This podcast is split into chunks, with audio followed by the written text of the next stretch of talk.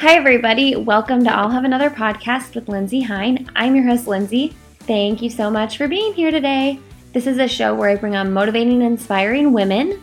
And my hope is that you feel like you are sitting in on a cup of coffee or a glass of wine or a run with two friends chatting. I'm really excited today because today my guest is someone I met through the podcast. So, this is episode 53, and I'm talking with my friend Erin Curran Blinn. So, Erin reached out to me about coaching last September, and from there we worked together in that regard. And she also took family pictures of my crew once my little one, Russell, was born. Erin is a photographer, she is an amazingly talented photographer. And she has a really interesting story. She grew up with 12 siblings. Yes, you heard me right 12 siblings. So, in this episode, we talk about that. We also talk about her recent breast cancer diagnosis, her treatment, and how she ran a marathon only one year after that diagnosis. Erin's doing great right now, and she's got a powerful story here. So, I'm excited to share her story with you guys. I want to thank everybody who has left me a rating and review on iTunes. It's the best way for potential new listeners browsing around on their search engines or whatever on iTunes. It's one of the best ways for them to locate the show. So, I mentioned two weeks ago that I was giving away a $25 Starbucks gift card to all new ratings and reviews. So that's going to go to, and I, I put all of these names in an Excel sheet and did a random pick. I didn't even do it, my husband did it. So the Starbucks gift card is going to go to Jennifer Spring 123. She says, I am not a runner, but I still love this podcast. Lindsay addresses a wide range of topics, and I always enjoy listening. I love that so much because sometimes I feel like people think they won't like this show because they're not runners. But if you're a regular listener, you know that is definitely not all we talk about.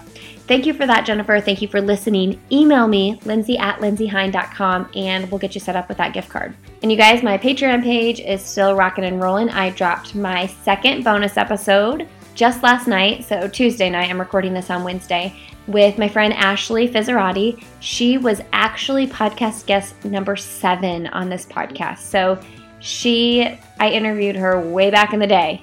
But anyway, yeah, if you want access to that episode and then my first bonus episode with Ali Feller, you guys can go to patreon.com slash Lindsay Hein. I'm committed to bringing you a bonus episode every single month on that Patreon page. And I'm also looking into doing a little something extra for Patreon supporters as well. When I launched the Patreon page, my commitment was one bonus episode a month, and I, I needed to get there and see if I could handle that load and then what I could do next. So I will not disappoint if you are a Patreon supporter. And so far, those first two bonus episodes are just fun, casual conversations. It's a lot of that chit chat that you hear at the end of these podcasts, the fun stuff that we talk about. So I'm really enjoying it. So I want to thank Now Foods for sponsoring this episode of the podcast. Now Foods has been a leader in the natural products industry since 1968. Um, if you're if you're a regular listener of the show, you've heard me mention I've been to their facility. I've seen how they handle their products, and I believe in what they're doing. So you can get anything from supplements, beauty and health, essential oils, sports nutrition, natural foods, pet health. You can get all that at Now Foods. They have all kinds of stuff. So I'm going to tell you what I'm ordering from them this week. So recently I got the Rich Roll uh, I bought the Plant Power Way, the Ritual cookbook. I listen to his podcast every once in a while. And he has, he's a vegan. I'm not a vegan, I'm a vegetarian. But he has all these delicious recipes in his cookbook. And he has the Epic 5 Recovery Blend, which is a smoothie for post workouts.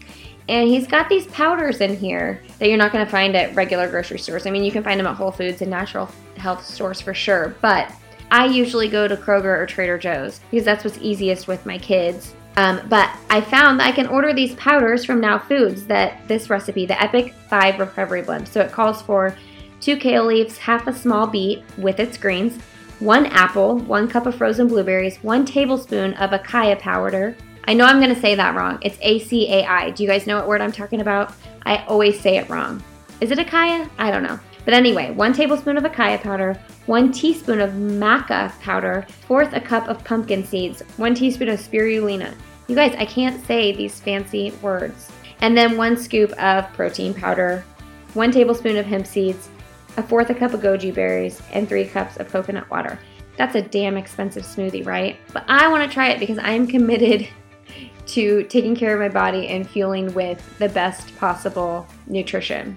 The, the interesting thing about this recovery blend though is, is he says mix and match, play with what works for you. So if you don't have every single ingredient, that's okay. My whole point though is you can get all these funky powders from Now Foods and you can trust their product and you can get them for 25% off if you're a listener of the podcast. I also recommend their creamy vanilla plant protein complex. Check out Now Foods. Go to now-2-u.com. Enter promo code another all caps to save 25%. Thanks Now Foods for sponsoring this episode of I'll Have Another podcast. All right, you guys, enjoy my conversation with Erin. Oh, there it is. Yay! How's it going? Good. How are you? Good. What have you What have you been doing today? What's your Saturday looked like? So far, it's looked like packing boxes and going to Target because we're moving in like three weeks. So you're in Texas right now. Yes, I'm in Texas. Okay. Today's guest on the show is Erin Blinn Curran, and we met through the podcast. That's right. I love that so much. You know, I feel like you meet all these people through Instagram and Twitter and writing a blog, but now I get to meet people that are listeners of the podcast, and sometimes they're interesting enough to bring on the show. Hopefully. so, Erin reached out to me about coaching back in when was that? Yeah, I think it was around September because the marathon was in January. Okay. So, you live in Texas, but you're moving to Connecticut. That's right. How do you feel So- about that? I mostly feel excited. In September, no, in August, my husband and I were on vacation in New England, and we were like, "Oh, we'd like to move to New England," and then we ruled it out because it was so expensive. And literally the next week, a client up there reached out to me about a job, and a few months later, we were moving to Connecticut. That's insane. It is insane. It's like you wanted to, too expensive, opportunity arises, boom, you're going. Exactly. It's we still feel like it's insane, but we're super excited. Okay, so can you tell everybody a little bit about yourself?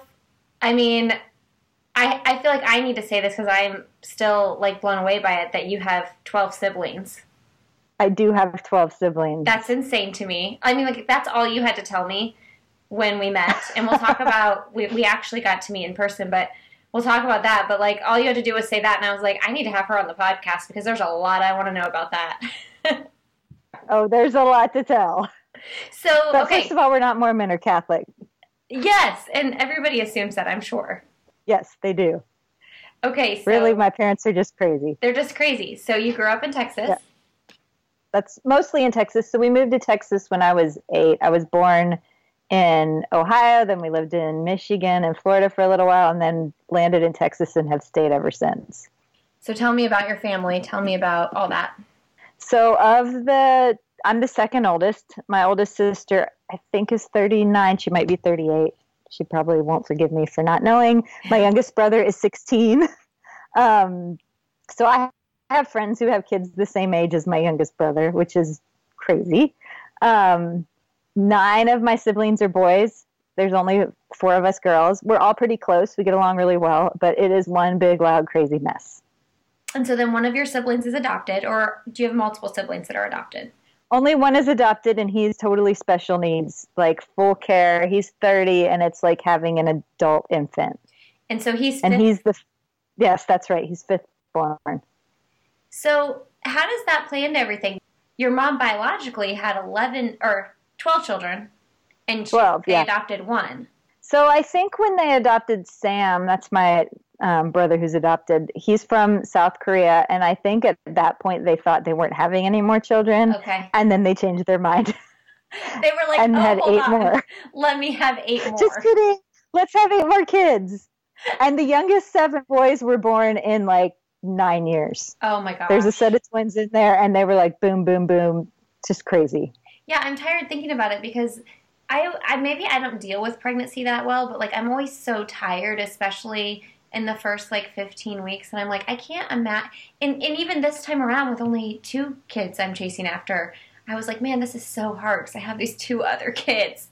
Mm, But like to have 10 kids you're chasing after, Well, by the time the younger ones were born, us older ones, we really helped out a lot. That's and true. I mean, I think I fell into my job basically because kids are my go-to. I've always been around kids, but still, yeah, she was pregnant for like nine years total or something. We added it up once. It's crazy. In that regard, let's talk about your job. You're a photographer, That's right. and we got to So- meet. Yes, because I came and did your pictures Yes, so when Russell was born. Erin came to the house. She was traveling um, up this way, and so she has got to see firsthand the chaos of my family. It wasn't that chaotic. It was busy, but that's three little boys. yeah, and it's kind of funny because the situation is like she came, you came over in the morning. I am such a uh, disorganized mom in the fact in the way that like I feel like a lot of families would be like these are the outfits our kids are going to wear for our family pictures blah blah blah. And literally like an hour before you got there I was like should I run to Target really quick and get Marshall's shirt? I didn't realize he only had really one nice dress shirt. And Lewis has a million because he's got all the hand me downs from two of his cousins Yeah, and that's his right. brother um, and I and I was set on Russell, but I was like, I didn't even like know what my family was going to wear. You were coming over, and in, in 15 minutes to go, I was like, okay, pull the trigger. We gotta we gotta put these boys in something, and then they all ended up in blue.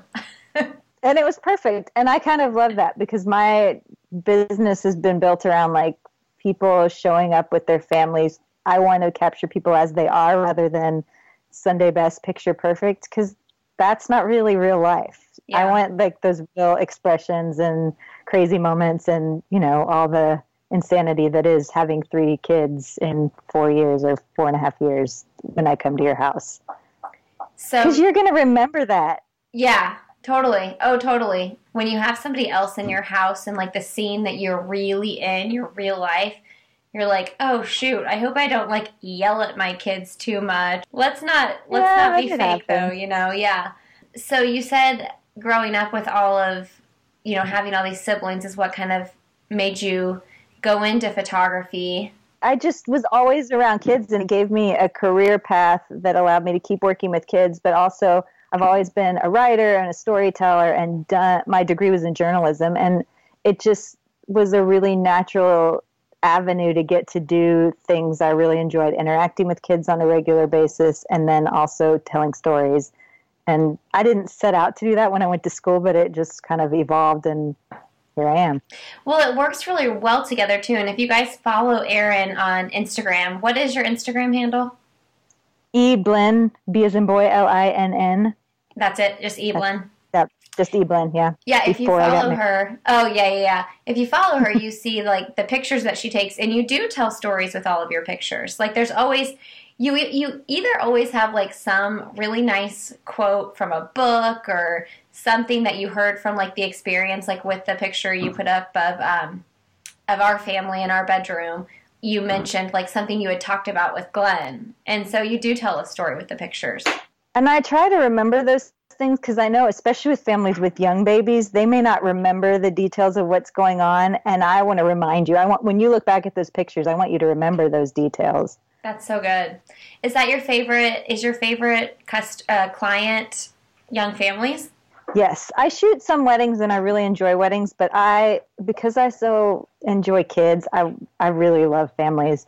And I have some families I've been working with now for since their kids were born 10 years ago. Wow. and I've been watching the progression of these kids growing up, and it's pretty incredible. It's really cool. I think there's something to be said for if you're the kind of family that does hire a photographer on a somewhat regular basis, even if it's every like two years, you know, to get family pictures. If mm-hmm. you keep with the same photographer because they know your family. Yeah, and the kids start to know me, and our interactions change because they'll remember me and they'll come with ideas, and it's pretty fun.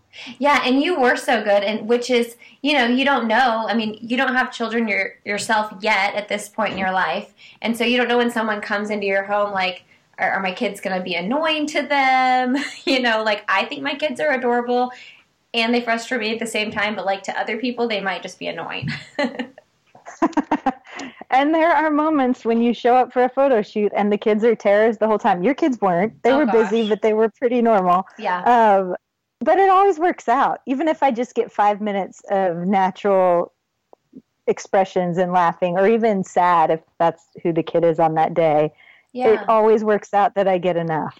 Yeah, I was I was a little bit disappointed because um, for you because Lewis is our funny kid. He's just hysterical all the time, and he just his personality wasn't there that day. I think he was coming down with an ear infection or a cold or something. But I was like, usually, and you you got some great pictures of him, but usually his personality is so loud, and I love to share that with people because he makes everybody smile. I, and I got a sense of that, but I also had heard you tell stories on the podcast and mm-hmm. just through our interactions. And mm-hmm. so hopefully, if I uh, get to do your photos again sometime down the road, I'll get, get a bit more of that. But You'll we did still get some really fun shots yeah, of him. You got yeah, pictures. that's right. You just missed out on the fun.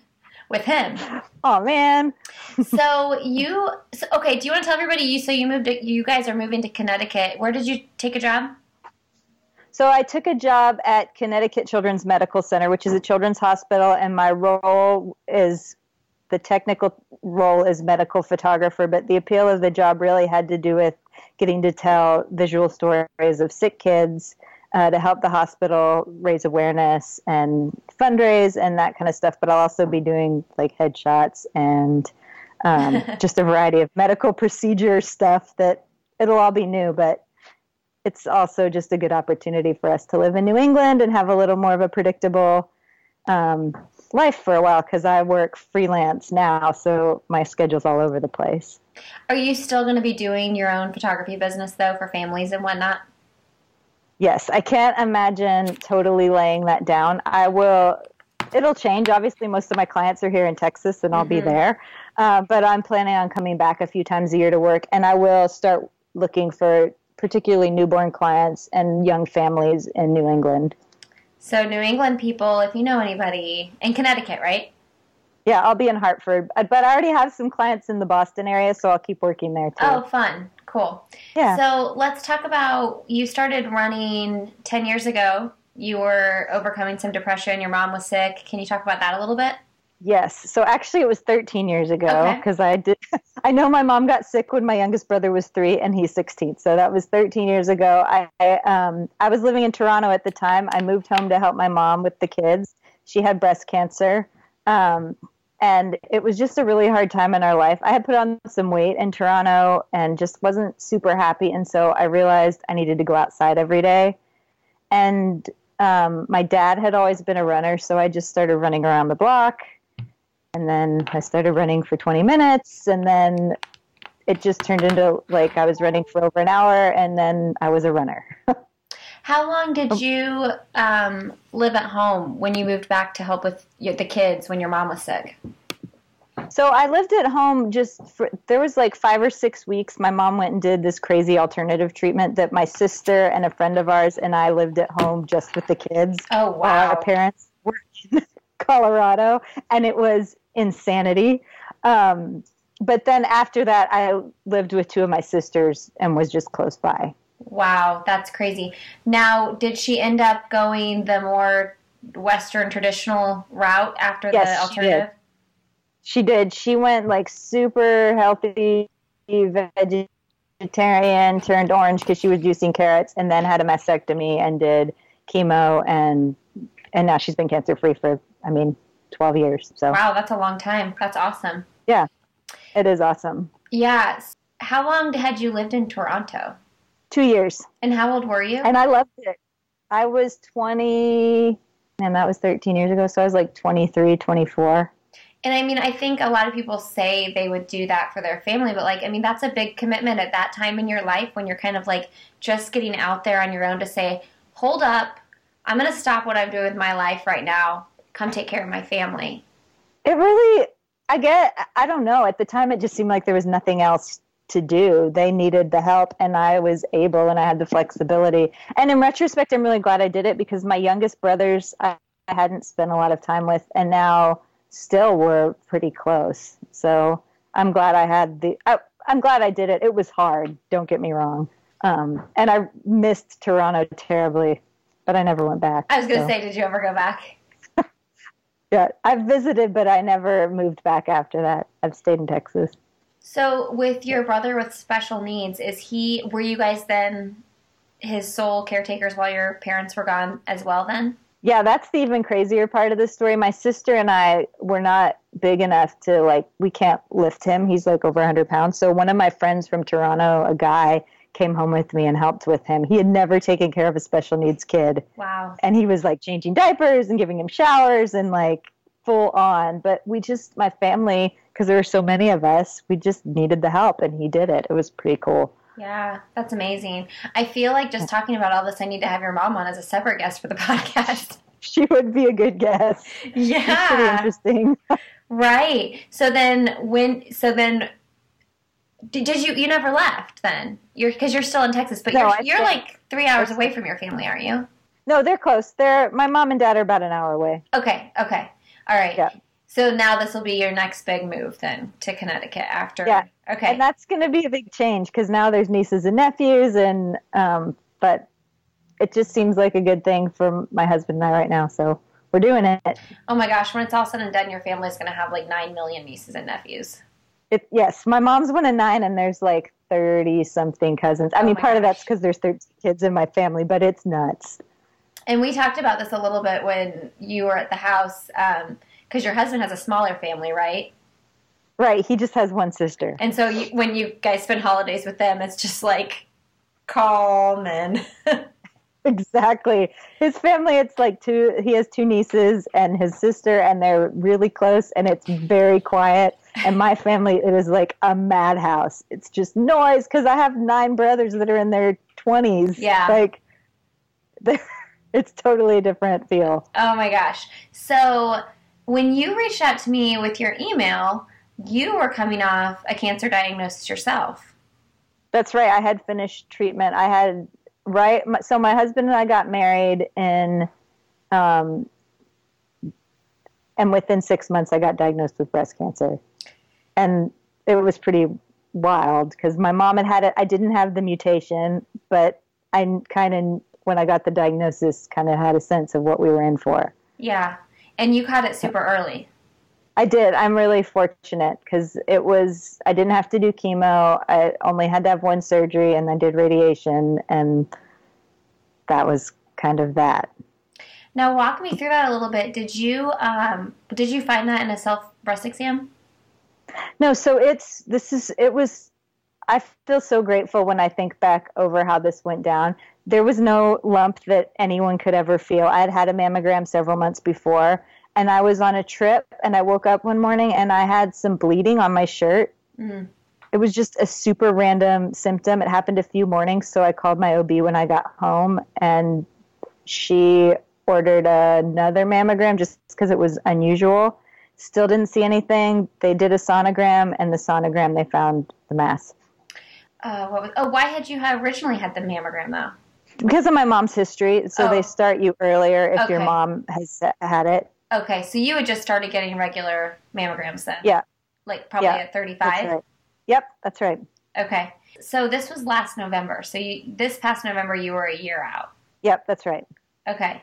How did you handle that diagnosis? I mean, you're 36. It was, we were shocked. For one thing, when I went to the doctor the first time, we just thought it was something minor, and everybody was pretty like, oh, it's probably nothing. Let's just keep checking just in case. And then, like, we had just started trying to have a baby, and like, because I'm 36, so we didn't want to wait super long. I didn't get married till I was 35. Um, it was it was hard just because it's so jarring. Like I had just run Boston, we had done like all this awesome stuff when we got married, and then we're dealing with surgery and cancer, and yeah, it was not good, not good at all. How did you handle my my thought always goes to this when people go through this and in my life I have this cancer fear. My husband says I obsess over cancer and you really can't just live your life like that if you're ever going to be happy and content, you know. No, you really can't. Um, that's something I like personally have to work on every day. But how did you handle the fear that like comes? Probably, I'm sure, just rushes over you when you hear that news. Well, it was so shocking. And I don't know that I handled it well until several months in. We were seeing a therapist, um, and we kept seeing her just because we needed some help adjusting to being married because we were in our mid 30s. Um, and I have an awesome husband, but it, it was just a huge adjustment for us. Um, and so we kept working with her, and she was really helpful in like staying on the page of what we knew about uh, my diagnosis and not getting ahead of mm. ourselves and taking it um, just one day at a time. Yeah. Like, try to only stay with, okay, this is a slow growing cancer, so that's good news, rather than running with, like, you hear the word cancer and it's a death sentence. Mm-hmm. Even if it's treatable, that's just what people hear. Mm-hmm. Um, and so we just had to one day at a time it. And for better or worse, I kept running through most of my stuff other than when I couldn't run because I was recovering. Um, and that helped a lot. But just like when my mom was sick, it's just my best coping mechanism. Mm-hmm. Um, it wasn't fast and it wasn't pretty, but I kept doing it. Were you, um, do you think it made a big difference with that therapist that you already had a relationship with her? It was really helpful. Um, it would have been hard to start that mm-hmm. right with the diagnosis, but it was pretty fortunate that we already were both working with her and knew we liked her and trusted her. Now, do you still see her? Yes, but not as regularly. Yeah. I mean, yeah. Honestly, like, I think every single human on the planet, every single marriage could benefit from seeing a therapist, you know? like, Oh yeah, our communication has benefited greatly from having that relationship. Just have somebody to kind of help you figure out how to talk to each other when you're missing each other.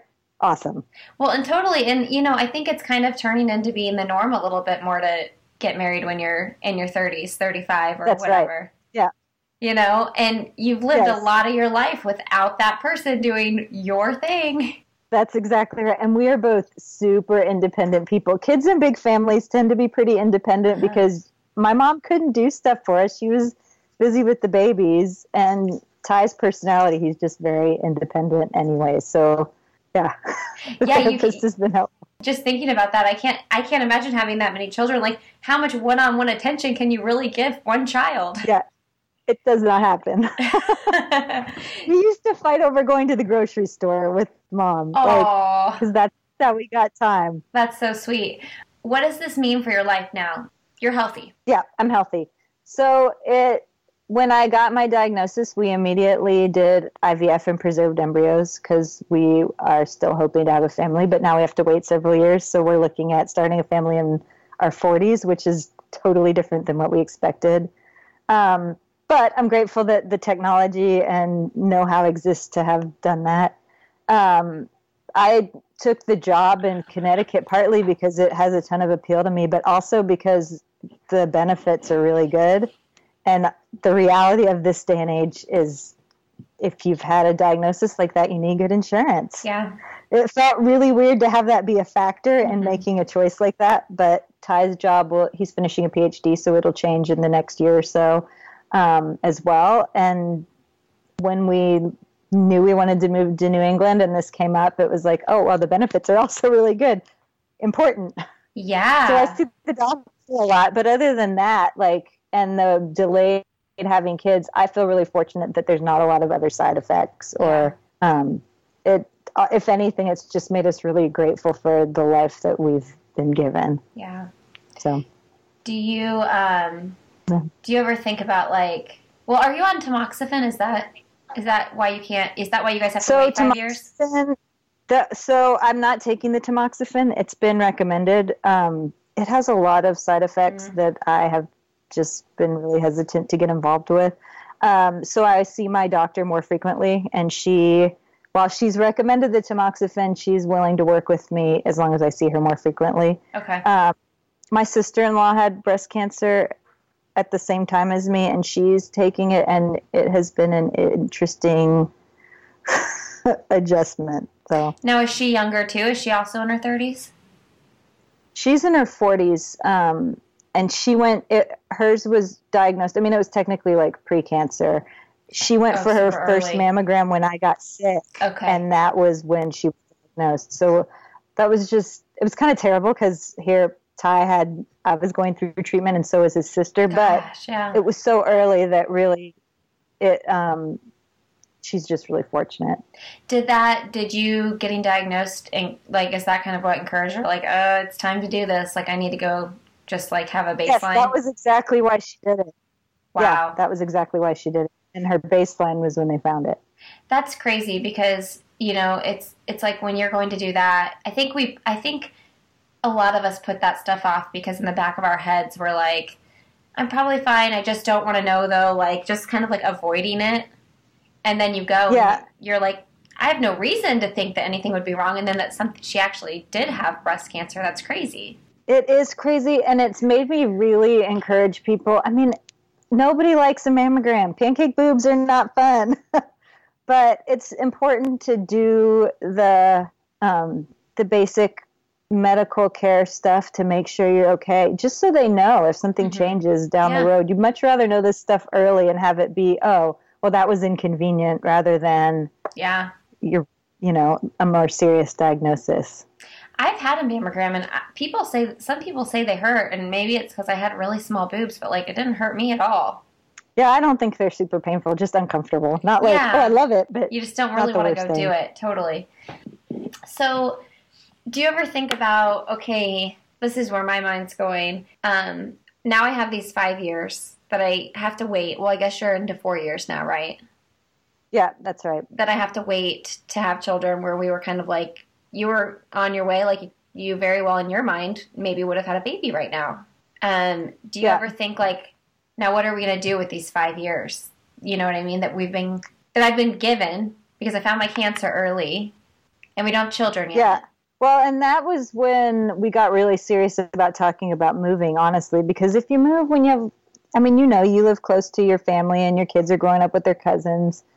Um, not having kids right now made us way more open to the possibility of living far away. Mhm. Um, once he's finished with his degree and we're a little more established, we definitely want to travel. He's never been to Europe, so we want to do some of that. As soon as I finished my cancer treatment, I really want to um, get my running speed back up. And I hadn't thought I was going to run Boston again. Now I definitely want to run Boston again. Um, and, you know, we just, I feel like these five years are definitely for those things. Mhm. Like, let's move away, let's travel, let's. He's done running marathons, but I want to keep it up. So, yeah. Do you think um, going through what you've been through, and you know, it's an ongoing thing. You, like you said, you have to still visit your doctor frequently, and you're thinking about these things when you're wait. You know, you know, you have an appointment in a week. I'm sure that's kind of like my appointment's coming up. You know, in the back of your mind, um, when people just complain about like minute, stupid stuff in life, are you kind of just like, do you feel jaded ever? Like, are you really complaining about that? I think I do sometimes. I try not to because whatever your stuff is is your stuff. Whether it's you know, um, I don't know. My yes, I do, but I try not to. That's kind of the simple answer because before all this happened, I was super annoyed about you know my dog has stomach issues, and now that seems like a small thing. yeah. So yeah. Yeah, I get that. And um I always any anytime like anything anything irritating comes up in my life, I always well, I always think about, you know, what you've been through and and things like that and I'm like, "Lindsay, put it into perspective. Come on now." So, let's talk about your marathon plans. When you came to me, you were wanting to um, qualify for Boston again, and you were close. Yep. I was close. The worst marathon day ever. you weren't even a full year. Were you even? Yeah, you were just a full year from your cancer diagnosis. That's right. Yeah. Yeah. I mean, talk about going through a lot in one year and saying, yeah, I'm also going to train for a marathon, try and qualify for Boston again. I guess when you put it like that, it does sound like a lot. Yeah. At the time, it felt like just that, that's just what I do. Yeah. Do you think that having that goal, like, I want to run fast again, like, you know, I kind of like in your email, I kind of felt like you had this, like, I've been given this second chance at life, really. Let me do something that's going to make me feel like I'm like badass. Yes, and I think, and this is something I love about running. Even before I was sick, like it is something I can make my body do. I couldn't make my body not have cancer, but I can make it run. Mm. And I'm not the fastest runner, but I can run faster than I ran, you know, a year ago or three years ago if I work at it. And I definitely coming out of treatment had a like spark in me to gain back and even go further than I had before I got sick. Yeah, and you strike And I still have that. fire. yeah, you're gonna Yeah. get it. You strike me as the kind of runner too that is kind of like no BS, no excuses. Like I'm not quitting this workout because it's hard. No, I'm not. Although I do feel like this last training cycle had a lot of hard pieces. Um, some of that may have just been doing it right off of treatment. Um, yeah, I I like the effort that is required to get faster. I think it, it's not fun exactly, but it's challenging and definitely makes you grow. Yeah. Do you feel like did you have like um what kind of emotions did you have when you were running the marathon? I mean, you get to the start line, the whole race and and crossing that finish line. Yes. So when I think it was probably not until about mile 18 that I realized probably unless I like could pick up the pace, I wasn't going to make Boston happen this that marathon. It was the Houston marathon. It was really humid and it was hot. Um, and so I was sad for a couple minutes, but then I did come back to like, I've had cancer and trained for a marathon and I'm running this marathon. I'm going to finish the marathon. I'm going to finish it. It's not going to be my slowest time. And, you know, I just shifted into that mindset. But then at mile 25, my running partner's daughter, who is, she just turned five, was there with her aunt and she was cheering and she knew I had been sick and she had made a sign and was like standing there and like as soon as I saw her I started crying and I was like I have like these people have stood behind me and walked with me through this and who cares about Boston it'll be there like I get to do this any day you get to run is a good day That's so good. You're ma- make me tear up picturing this little girl. I'll send you a picture she was pretty awesome I feel like maybe I've seen it. Did you post it? Or is there you probably have I probably posted it on Instagram yeah Oh, so who are these people you? Are you going to be sad to move away from them? Oh my gosh, yes. So I um, met the little girl's name is Nadine. I met her mom at a party years ago, and then when she had her daughter, uh, I did their newborn photos. And Donna was a runner, and she and I started talking running at the newborn session when Nadine was born, and just um, over the course of doing photos, the first year of her life, we got to know each other, and then at her six month or one year session, we were like, why don't we go running sometime? And we started running together. And I had never had a running partner, and neither had she, but she's run a lot of marathons. Um, and we're pretty similar in our pace and ability. And so it was just a good fit. We started running together, and she really pushed me into training for my first marathon. Hmm. And It- so Isn't when they're, that they're like family now. yeah? And isn't that crazy? Like sometimes the most unexpected people end up being the people that you're closest to. Yeah, it was totally unexpected, and um, yeah, they've been just truly wonderful friends to me and my husband, and we will definitely miss them. It's really sad to think about. I mean, I've known Nadine since she was born. Mm. And now is that So- their only child? It's their only child. Yeah. Hey friends, before I continue my conversation with Erin, I want to tell you about the Runner's World Women's Getaway, taking place May 18th through the 21st of this year at the Westin Riverfront Resort and Spa at Beaver Creek Mountain in Avon, Colorado. A soul gathering for women by women. This is the perfect weekend getaway with your girlfriends, and if you're a runner, it's even better because guess who's going to be there? Lane Flanagan and Elyse Kopecky. This weekend is designed for females and runners of all ages and abilities. It's a weekend for rejuvenation and inspiration. It'll give you a chance to laugh and play with your friends and connect with new friends. The weekend includes a three night stay in the world class Westin River, Riverfront Resort and Spa Beaver Creek Mountain, daily guided runs, running and nutrition workshops, an opportunity to meet and mingle with Runner's World editors and guests, yoga, and other special Runner's World classes. All kinds of fun stuff. Discounted spa services, Runner's World getaway gift bag, nutrition and coaching consultation. This weekend sounds like a blast, and I'm super jealous of everybody who is going. If you guys have any questions about the weekend, just email getaway at runnersworld.com. And I'm going to put the link to register in the show notes, and that'll give you more information as well. Check out this event, it's going to be awesome. All right, let's continue my conversation with Erin. Back to kids, I'm just thinking here since you came from such a big family, and I know you want children, did you want, do you, I mean, did you have a vision of your life having lots of children like your family? I think when I thought I might get married when I was younger, maybe, but by the time Ty and I got married, we were thinking two or three kids. Mm-hmm. Now we're thinking we would be happy if we just have one. Yeah. Like, I mean, and if we don't have kids, we'll be fine. I think that's something we're both like realizing it would not be our first choice, but really, I think it's important to recognize like we have a family even if we don't have kids. Yeah. Um, it, but that's a weird thing to say, but it's also something I, am trying to make peace with because it might not happen for us. Yeah. And it might. I hope it does. Yeah. I feel like in this day and age, it's talked about a little bit more than it used to be, but like there's so, mm-hmm. you know, so many people that are dealing with fertility issues. And I just, that's, I feel like that's a really strong thing for you to say, you know, like we're okay if, if it doesn't happen.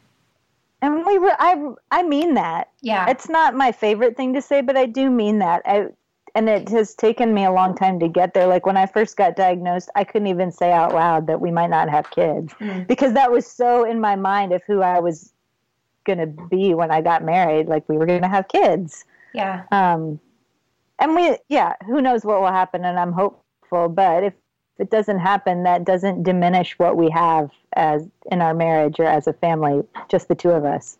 How did you how do you think you got to the place where you've kind of like and and I like that you you say you're hopeful too and I'm hopeful for you. but how Thank do you, you.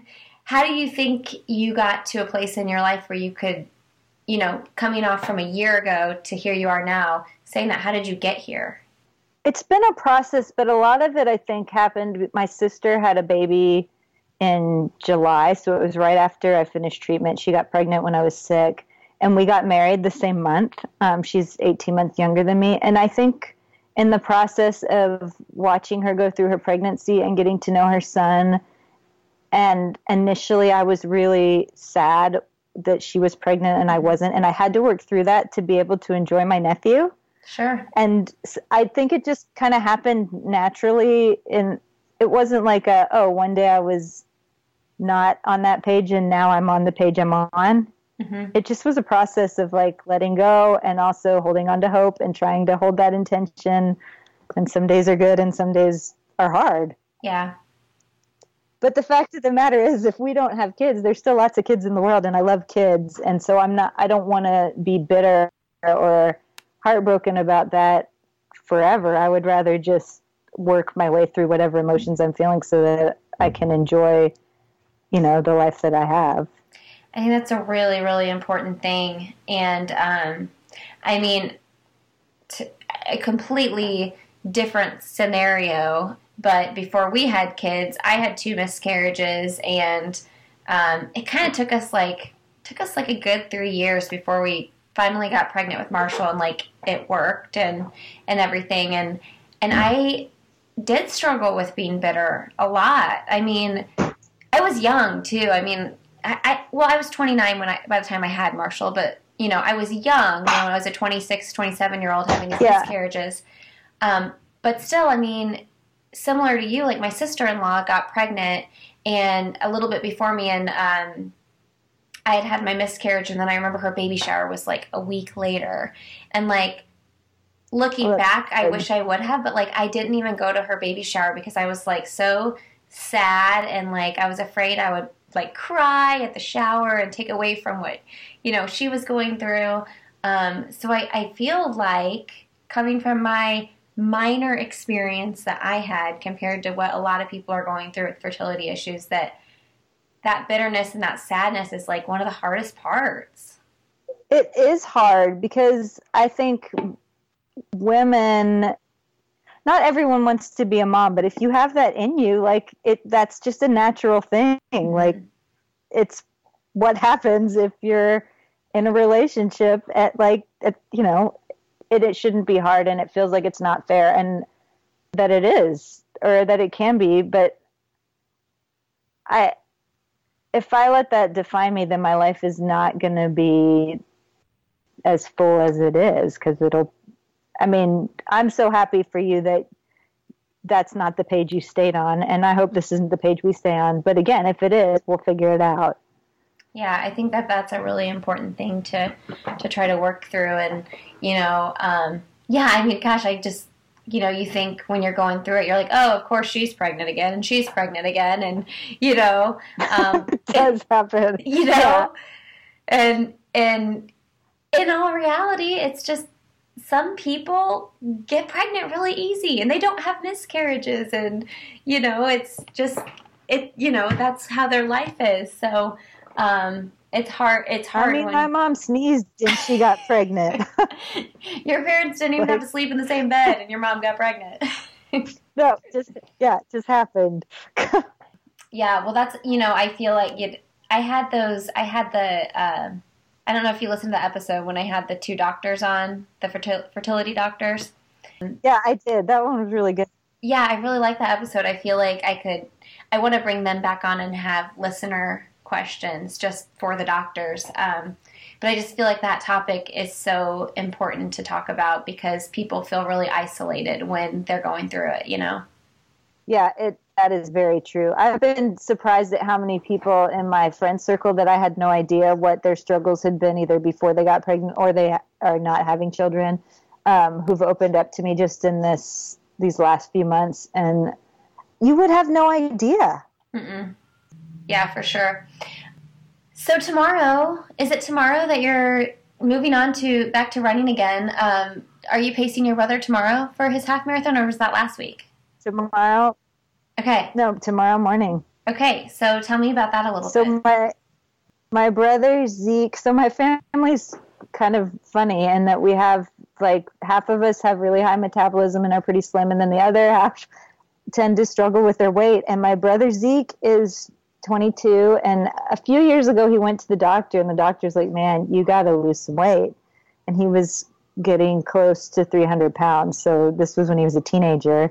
And he just kind of kept going about life. He's a super happy-go-lucky great guy um, and just kind of shrugged it off. And then last year i don't i would have to ask him what struck but he was like i got to make a change. And he changed how he ate started running and he's lost 115 pounds, and tomorrow he's going to run his first half marathon. And you're running it with him. I'm running it with him. I'm going to pace him. He's trying to run. He'd like to finish in under two hours, which I think, based on his training, he should be fine to do that. Um, and I'm really excited for him. He's never run more than 10 and a half miles. Oh, oh, that'll be so fun. What what half marathon is it? It's the Cowtown um, in Fort Worth, which I've run it six or seven times, and it's a great um, I've never run the full there, but it's a great half marathon course. Um, and a couple of my siblings will be out to cheer for him. We're all really excited for him. He's so, so excited. Is he nervous? Yeah. And he's already. He was not nervous yesterday. I'm going to call him um, probably actually when I get done talking to you and just see how he's feeling. He's already thinking he wants to run two more halves and then train for a full. So we'll see how it goes tomorrow. I think that's so awesome that he's already like, and I'm going to be a marathoner. Oh my gosh. And that's actually really smart of him to say, I'm going to do two more halves first. I know. I told him that. I think he's being really. Um, he's like a sponge in terms of running. He's called me every few weeks and been like, "What do you think I should do about this?" Um, and I think he's forming really good, healthy habits for having a long term relationship with running. So I'm excited for him. That's so good. Yeah, he's making it a part of his life. He's not just like, I'm losing, I'm doing this to lose weight. Like, this is my lifestyle. Right. Oh, that's so good. Yeah, that's right. So, what's next for you running wise? What What's your next race you're doing? So, after that half with Zeke, I'm, I need to pick a fall marathon. I still would really like to qualify for Boston, and I'll probably ask you to coach me again. um, but given because of the move, I haven't made any firm plans. Um, there is a marathon in Hartford where we'll be living in.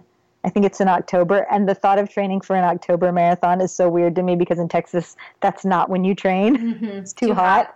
hot. Um, but the but the mornings are cool enough in Connecticut that I think I could train through the summer, and that would be just fine. Yeah. Um, yeah, so I'm not 100% sure what marathon I'll do next, but I really would like to also PR in the half. Hmm. I have, um, I think halves are so fun because they don't take nearly as much training time, and uh, it's just not so exhausting on race day to run hard. So, I, th- I would like to PR in both the half and the full, maybe both this year. We'll have to see how it goes. Yeah, I always say that I like fall marathons better than spring because most of us are training through like cold winters, or I shouldn't say most of us, but people where I am are training through cold winters. Yeah, And then you get like 75 degrees in April, and it's like, well, my body doesn't know what to do with that. You know? Yeah. It's about to be super weird to me to have to train through cold winters next winter when it's when I'm living in Connecticut and there's snow on the ground. I don't know how to run in that weather. But you did have snow boots on when you came to my house. I did, that's true. I bought them because I was moving to Connecticut. I and was I like, know "You're from living in. Toronto that if if you're gonna live where there's snow, having shoes that keep your feet warm are like a crucial element to being happy. Yeah. Will you guys have a treadmill in your house? We're already shopping for a treadmill. We're gonna buy one used for now and then get a new one Yeah. um, eventually. Yeah. I don't see myself running outside in the cold when it's dark, for one thing. But the hospital I work for also has a gym that I get a membership to, so there's treadmills there too. Oh, that's really nice. Okay, so we have to move to our fun questions. What's the best advice you've ever been given? So I was thinking about this, and I, it's not because it's running advice, but the first marathon I ran, I ran. She would be a great guest with my friend Enid, um, who went from being like a five and a half hour marathoner to like a three ten marathoner. Wow. um, and I, that marathon at, right before it she was like here's the thing about running marathons i'm sure other people have said it run the mile that you're in Mm. like just don't be thinking about mile 16 when you're running the second mile be thinking about the second mile and don't be thinking about mile 26 on mile 25 and that advice translates to everything like when I had cancer, that run the mile that you're in, like, okay, when you have to go to radiation every day and you're checking it off, like, this is today. I don't have to think about tomorrow. It's just been super helpful to me. I think about it all the time.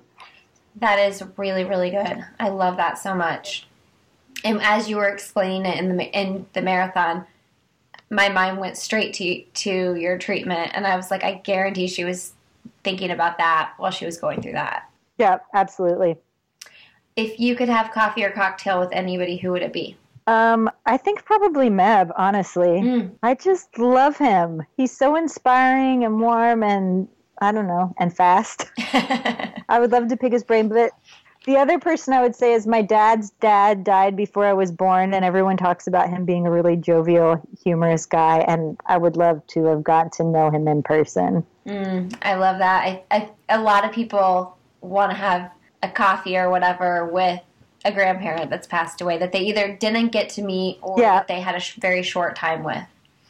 Um, Yeah, you know the thing about Meb that I love so much, and um, it's interesting as I talk to different guests on the show, the different personalities that I get to meet, and um, one of my recent interviews, and I feel like I'm going to keep talking about this person for a long time now, is Shelby Houlihan, um, and I I feel like I get this from Meb too, is they just have so much fun when they're even racing, you know, even though it hurts.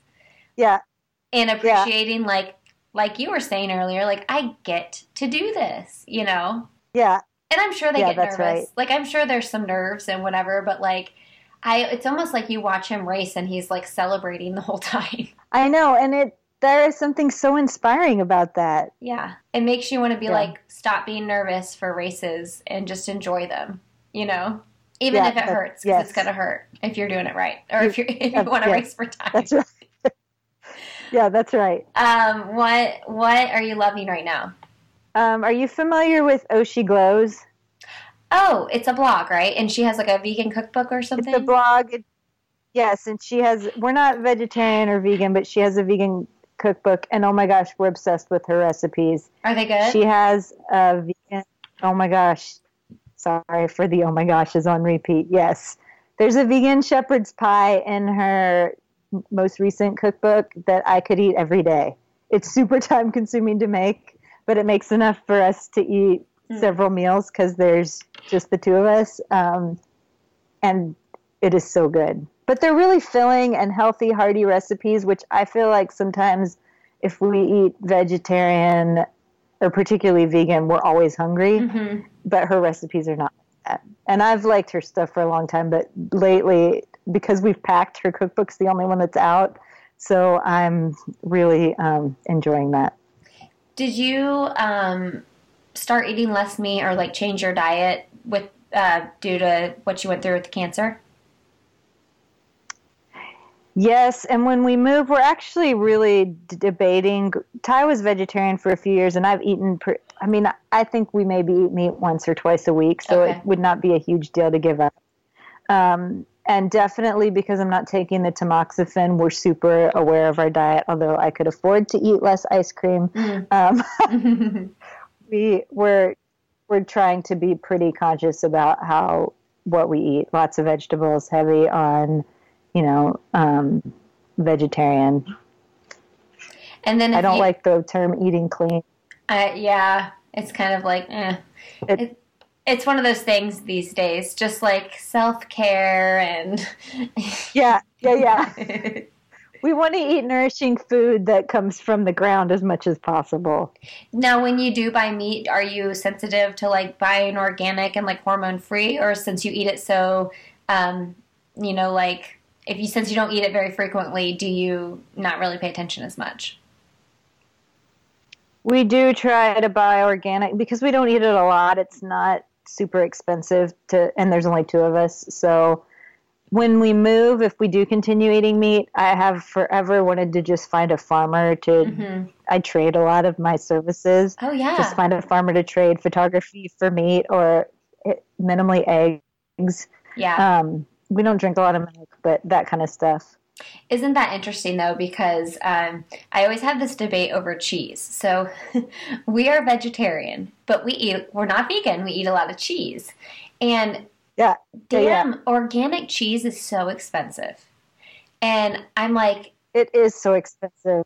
And but but so in my head I'm like what we should be doing is buy less cheese, eat less cheese, but eat the good quality. But instead, a lot of times I find myself buying just like whatever the Target brand and we eat a lot of it and I'm like See, this doesn't make any sense. If you're eating a lot of it, you should be eating the good quality, you know? Um, but I just can't get myself to buy less and just buy, you know, the top quality. Like every once in a while, I go through these phases where I'm like, I only buy organic cheese, but then I make like 14 grilled cheese sandwiches for my children, and I'm like, this is crazy.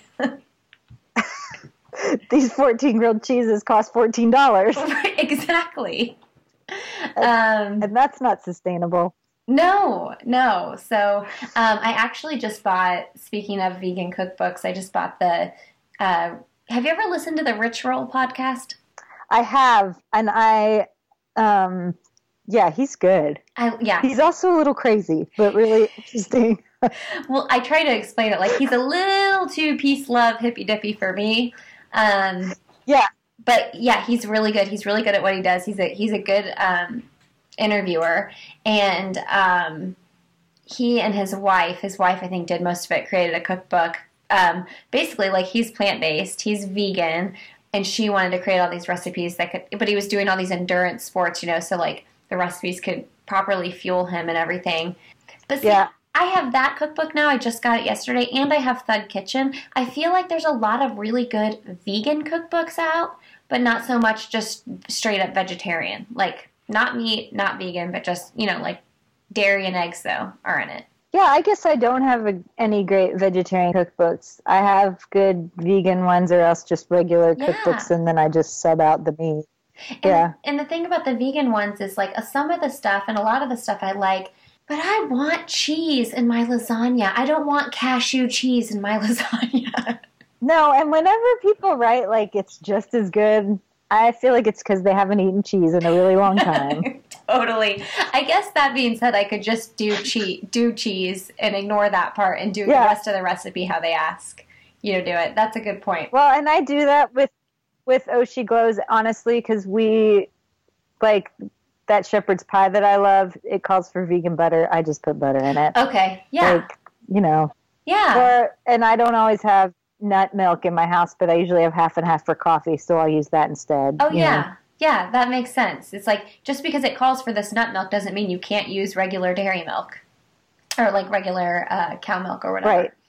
Okay, so um, Oshi And- glows.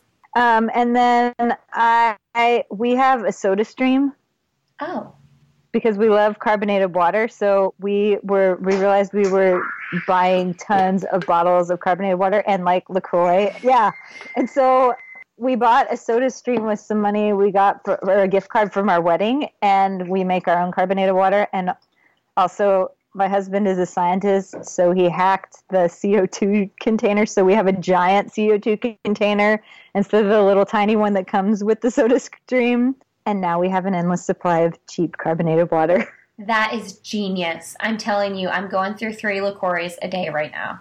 yeah so we go it's made me stop thinking about how much carbonated water we drink because it's not a big deal we just make our own and then i just dump a little bit of um, lemon or lime juice or throw some berries in if i want it to have some flavor to it Yeah, I mean, I'm drinking right now as we do this interview. I'm drinking lemon flavored Lacroix, and like all that is is carbonated water with a splash of lemon in it. I mean, honestly. Yeah, yeah. The and only it costs more than soda which is funny So Yeah. i'm drinking carbonated water that i made see, oh my gosh, with I, some lime juice I think there's something about. I think that that's really smart, and I could save a lot of money if I had that. I think there's something about the can that makes me feel like it's special. Like this is my, you know, I get to noon and I'm like, Yeah, this I is my treat. I get my Lacroix. like I base my day on the I drinks that, understand I get to have. But I'm really sucking these Lacroix down. Like I, I think so. I guess if you think about it, say I buy two eight packs a week, that's like ten dollars a week on Lacroix. I guess it's not the end of the world, and it's better than drinking It's not, actual no. pop. But now I kind of no want a it's soda not stream. it's not i just like it because it's always there hmm Yeah, I So, run out of LaCroix. i don't know if you know anyone that has one just Try it out. yeah Yeah, I mean, when I run I mean- out of my LaCroix and I, Well- I- kids are napping, like I can't go buy LaCroix. I have to stay home. I'm like, you know, in lockdown jail mode. So this would solve that problem. you can't just pop the bottle under the soda stream and Right. make it instantly. And if I really Yeah. love my can so much, So- I could just reuse a LaCroix can and put it under your soda stream. You totally could. We have solved this problem. Okay, I really like that I know. answer. I- That's super fun. yeah. Um, do you have anything else you're loving before we move on? I love my Garmin. Mm. I have a 235 of Forerunner. I love that the heart rate monitor is on my watch um, because I go to lots of doctor's appointments and they're always telling me my heart rate is too low because I'm a runner. And I know it's not too low because my watch tells me what it is all the time. Yeah. But also, it's just a great watch. I like that it can get text messages and yeah, That is cool. I just love it. That is really cool. That's so funny. The doctors. I mean, it's it's every time I have a baby, the nurses are always I'm in the room sure. going, "She's a runner." Oh, and don't worry about her heart rate. It's because she's a runner. I'm Yeah. like, oh my gosh, what is the rest of America doing that this is actually like a thing we're talking about? Jeez. I know it's ridiculous. Yeah, I don't know. It it made me feel better about it because I had some procedure. I don't remember what one it was, but the monitor that tells that makes the nurses come in kept going off Mm. because my heart rate was too low. Mm, But it was my normal heart rate. yeah. Oh my gosh. They also always tell me my blood pressure's like they're always like, "Oh, your blood pressure." I'm like, "No, seriously, like 90 over 60 is normal for me. Like that's just what Yeah, my blood pressure yeah, does." Same. What what's the best most recent book you've read? Um, so my, I got sucked into this series. There are these Canadian mysteries called the Armand Gamache series by Mhm. Louise Penny. Okay. and I think there's 12 books, and they're about this police inspector who solves murders, but there's also all this corruption in the police force. They are totally random to what I usually read. Um, but the characters are all really deeply human and flawed, and I, I don't know, I've just really enjoyed them. They're good writing, they're fun. My husband's reading them too. We kind of make fun of each other because I feel like they're like old people books. But well, when you were I've been ex- reading them obsessively. when you were explaining it, I was thinking they sound like the kind of book that like both male and female would like. Like I feel like Glenn would like that Yeah. book. Yeah, Yeah. Can, and there's 12 of them, so I have read nothing else this year, really. how thick are they? I mean, like how big big are they? Uh, they're like 300 pages. Oh my goodness! And does each Yeah, they're like big novels. does each go off the next? Like you have to read the one before it to go to the next one. Yes, but not in the way that like I was a big Harry Potter fan. Mm. It's not quite like that where you could read them on their own and it would be fine, but they definitely build on the stories Mm. and uh, some of the characters repeat and they're really good. They've been really fun. Tell me what they're called again. The series is they have two the series early on was called the Three Pines Mysteries, but now I think she's renamed the series the Armand Gamache series and the author is Louise Penny. Okay, I feel like And Armand Ganache. I would never say. I, that's a word I would never say right. I feel like I'm probably saying it wrong, but Do you guys watch TV? okay. I, I could see you as the type of person that doesn't watch TV. um, I didn't have a TV when I got married, but now we watch lots of TV. What do you we watch? primarily disagree on TV shows because Ty, I feel like I've heard you talk about Glenn like this, like super dark, heavy things, and I can't watch any of them. Uh huh. So where we overlap in the world of Food Network and American Ninja Warrior, which I'm Mm. a little bit embarrassed about, but I'm just gonna own it. Um, so we watch a lot of Food Network. We love Bobby Flay and Chopped. Yeah, and I love American Ninja Warrior. And this season, I haven't watched Watcher. Oh yeah, it's so fun. It makes you want to be like really crazy strong. athletic, and I'm amazed. Yeah, I love that there are now women on the show that are Mhm. competing with the men, Mhm. and I don't know, it's just fun. Yeah, You get really sucked in. I always try to think of people in my life that I know that could act. I'm like, oh, this person, like Laura Redmond, she was on this podcast like way back when, I think like nine, episode 19 or 20. And she's the CrossFitter that also ran in the Olympic trials and the marathon. Like, not talented at all. um, but she um, she's super strong and fit and um, has a lot of endurance. And I'm like, man, if I were her, I would want to go on that show because I think she could just kill it. She should do it. Do you have some favorite social media accounts to follow? Oh yeah.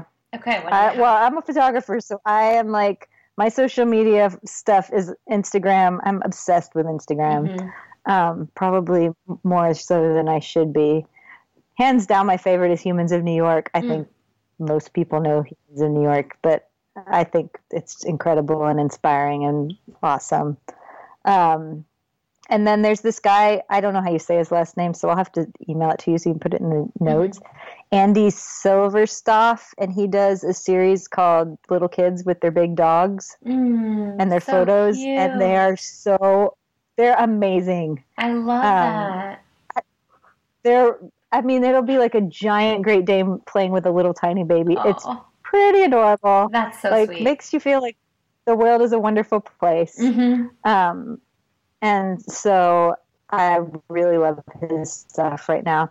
My wedding photographer was my friend Anastasia Chomlak, and her Instagram feed is beautiful. She also right now is battling breast cancer, and she's been hugely influential in my life with photography. And then um, her husband officiated my wedding, and I love her photographs. They're really beautiful. So I can, could not recommend her highly enough. Is that her? um, You can say, An- me name. Anastasia Chomlak is her name. Okay. Yeah, yeah, yeah. And then um, I think the way I actually originally got to your podcast was NYC Running Mama, Oh, thanks, Michelle. and I love, yeah, I love following her Instagram. She is. I when I started reading her blog, I feel like she was like a three thirty marathoner, and she's just clipping away at her time, Mhm. and it is so inspiring to me to watch her work really hard and you know she's a mom and she's a runner and is working full time and still makes time to set her goals because people who don't run can be a little bit like well you won't have the t- time to do that when yeah, you I, can make time to do it if it's important to you and if anybody's proving that it's her, I mean, I don't know how she does it. I really, really, really don't. Like, i don't either and that's not to say you should you have to do it No. if you didn't want to that's fine but, Right. like she it- likes she it. really She obviously me. thrives on doing it. Yeah. She obviously thrives on it. And um, yeah, I mean, I, I think about her a lot with that because, man, she's disciplined. But then I, with her, with, if, hi, Michelle, if you're listening, um, I always go back to like, okay, she also went to West Point. So she's got that in her nature. yes You know? that's like, right yeah, discipline, yes. she's a high achiever. Yes. Yes. Um, and not to mention, you know, there's so many people on social media that you meet and come and go and whatever, but that you don't really know who they are until you meet them in person. And I've met her in person, and she really is just like super kind and sweet and humble, and and she's a good one for sure. And that's how she comes across. And I've, I don't know, she's really uh, inspired me in my running. So I really like following her stuff. Well, and I, I appreciate you saying that's how you found this podcast because that shows me so much. Like when guests guests that are on the show, like she shared that with whoever followed her on Instagram. Like that's how you found the show. And if she hadn't have done that, maybe you would have never found the show. I would have never met you. In I know, person. isn't that crazy? Yeah, it's crazy. Yeah. Social media is a is a viral, crazy, crazy thing. It is totally, yeah. Did, did you have one more? That was four. It's okay if you only have four though. Um, I would say also Oshi Glows has, Oh yeah. uh, um, to go back to shouting her out, her Instagram feed is like healthy food porn and I want food to look yummy Mm. and healthy. When somebody can make a healthy meal look like, oh, I want to make that right now, I think that takes skill and I really enjoy. She's a great photographer, so that's fun. right. Think about how much work goes into those pictures too. Yeah. Like, Yeah. well, you know more than anybody. I mean, she didn't just whip up that Yeah. food though and set it on a plate. Like, there's some art there. Yes. It's like whipping up the food and making it look pretty. Yes. Oh my gosh. Um, a question I'm toying around with adding in is: Do you have a favorite nonprofit you like to support? I love that question, and I have um, Charity Water, which actually that's a great social media feed as well. The guy that founded Charity Water actually also really helped me in my photography journey. But it's a nonprofit based out of New York. 100% of the proceeds go to providing clean water in countries or areas that don't have it. So they have like two separate fundraising components one to kind of pay the bills of running the charity. But if you donate money to them, 100% of it goes to digging wells where there's not water. And I've traveled a little bit in the developing world in places where people provide clean water. It utterly transforms the health of a community. Um, and so I just feel like that's such an easy charity to give to, and I will always support it.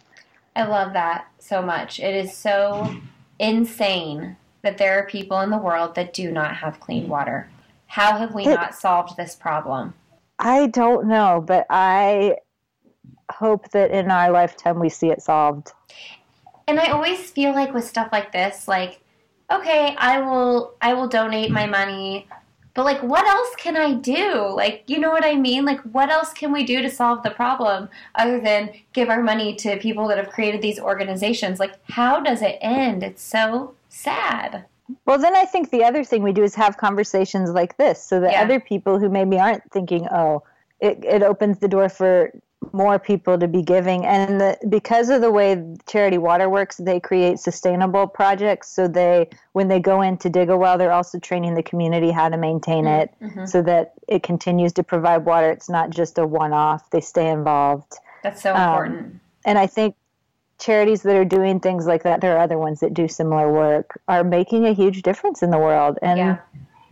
hopefully these kinds of conversations help them have the means to give to those communities so that it changes. Yeah, that's really great. Maybe I should have them on the podcast. That would also be awesome.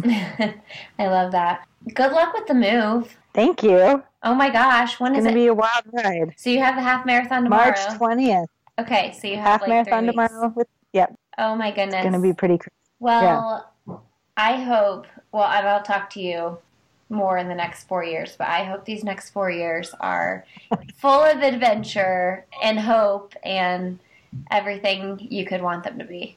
Oh, thank you so much. I feel like I'm gonna cry right now. Oh, don't cry. that came from my heart.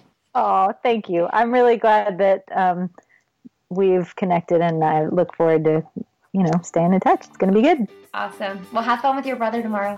All right, I will. Thanks for having me on the show. Uh huh. See you, Erin. All right, bye. Thank you so much for listening to the episode today. Thank you, Erin, for coming on the show. Make sure you head over to the show notes to find all the information that we talked about in this episode, everything that Erin talked about and what she's loving. Also, to check out Now Foods, the link to save 25% on their products is in the show notes. You can go to now-2-u.com to save 25% off your next order.